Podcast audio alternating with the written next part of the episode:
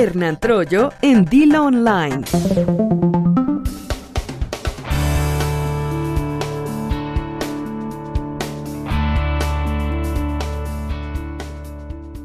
¿Por qué será que a los seres humanos nos encanta meternos en lo que no nos importa? ¿no? En la privacidad o en la intimidad de los demás. Ha ocurrido en diversas ocasiones a lo largo de la historia y en gran medida se debe a que nosotros lo permitimos. En este caso te voy a explicar a qué me refiero. Y es al hecho de que le damos poder al gobierno para que tome decisiones que tienen que ver con nuestro cuerpo, con nuestra salud, con nuestras decisiones. ¿Qué pasaría si, por ejemplo, los hombres necesitáramos el consentimiento firmado de nuestras esposas antes de tomar Viagra o cualquier otra droga contra la disfunción eréctil? bueno, pues esto es lo que pretende una congresista en los Estados Unidos. Ella es Mary Lou Merchant, congresista demócrata del estado de Kentucky en Estados Unidos, y ha lanzado una polémica iniciativa o propuesta de ley eh, presentada la semana pasada ante la Cámara de Representantes.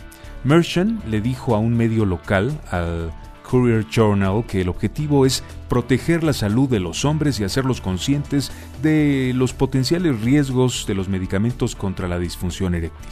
Evidentemente esto no es cierto, hay algo de fondo.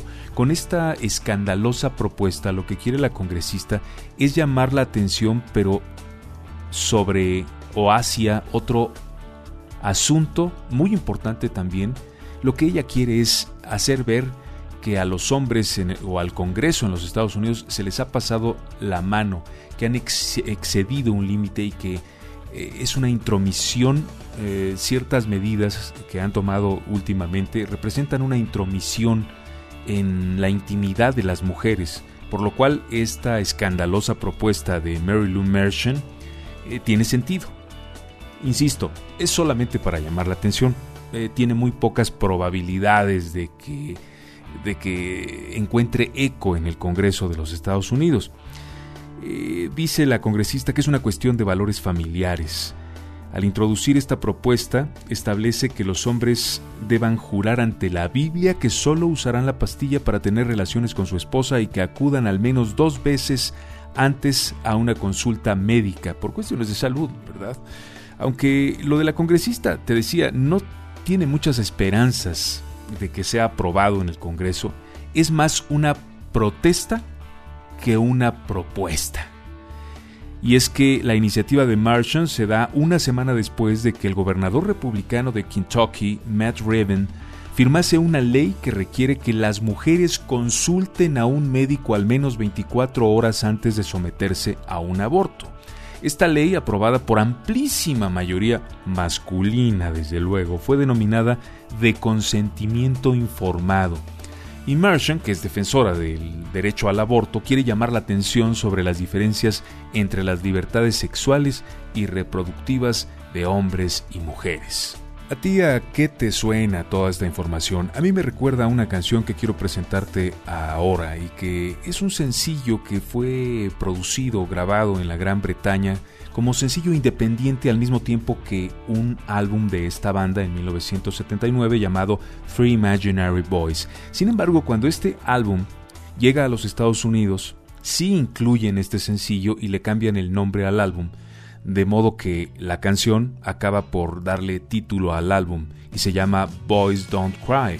Estoy hablando ya del disco editado en los Estados Unidos en 1980 de la banda The Cure. Escuchemos pues a continuación ahora a The Cure con Los chicos no lloran, Boys Don't Cry, a través de Dilo Online.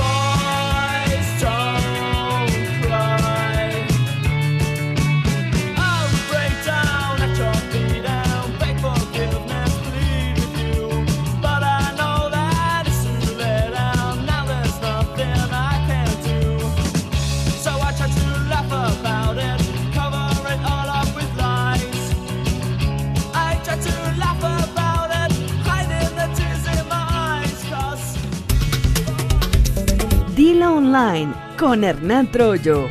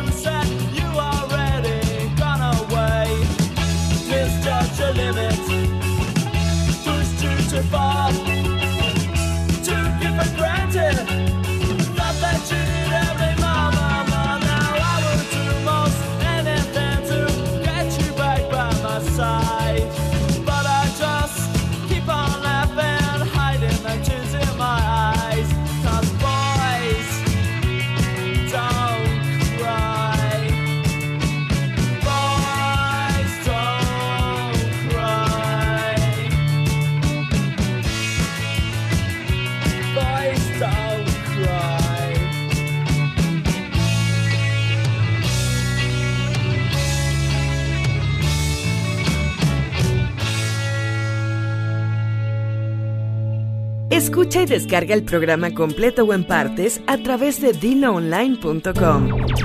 Ahí encontrarás también nuestras publicaciones con botones para compartirlas en Facebook, Twitter y WhatsApp.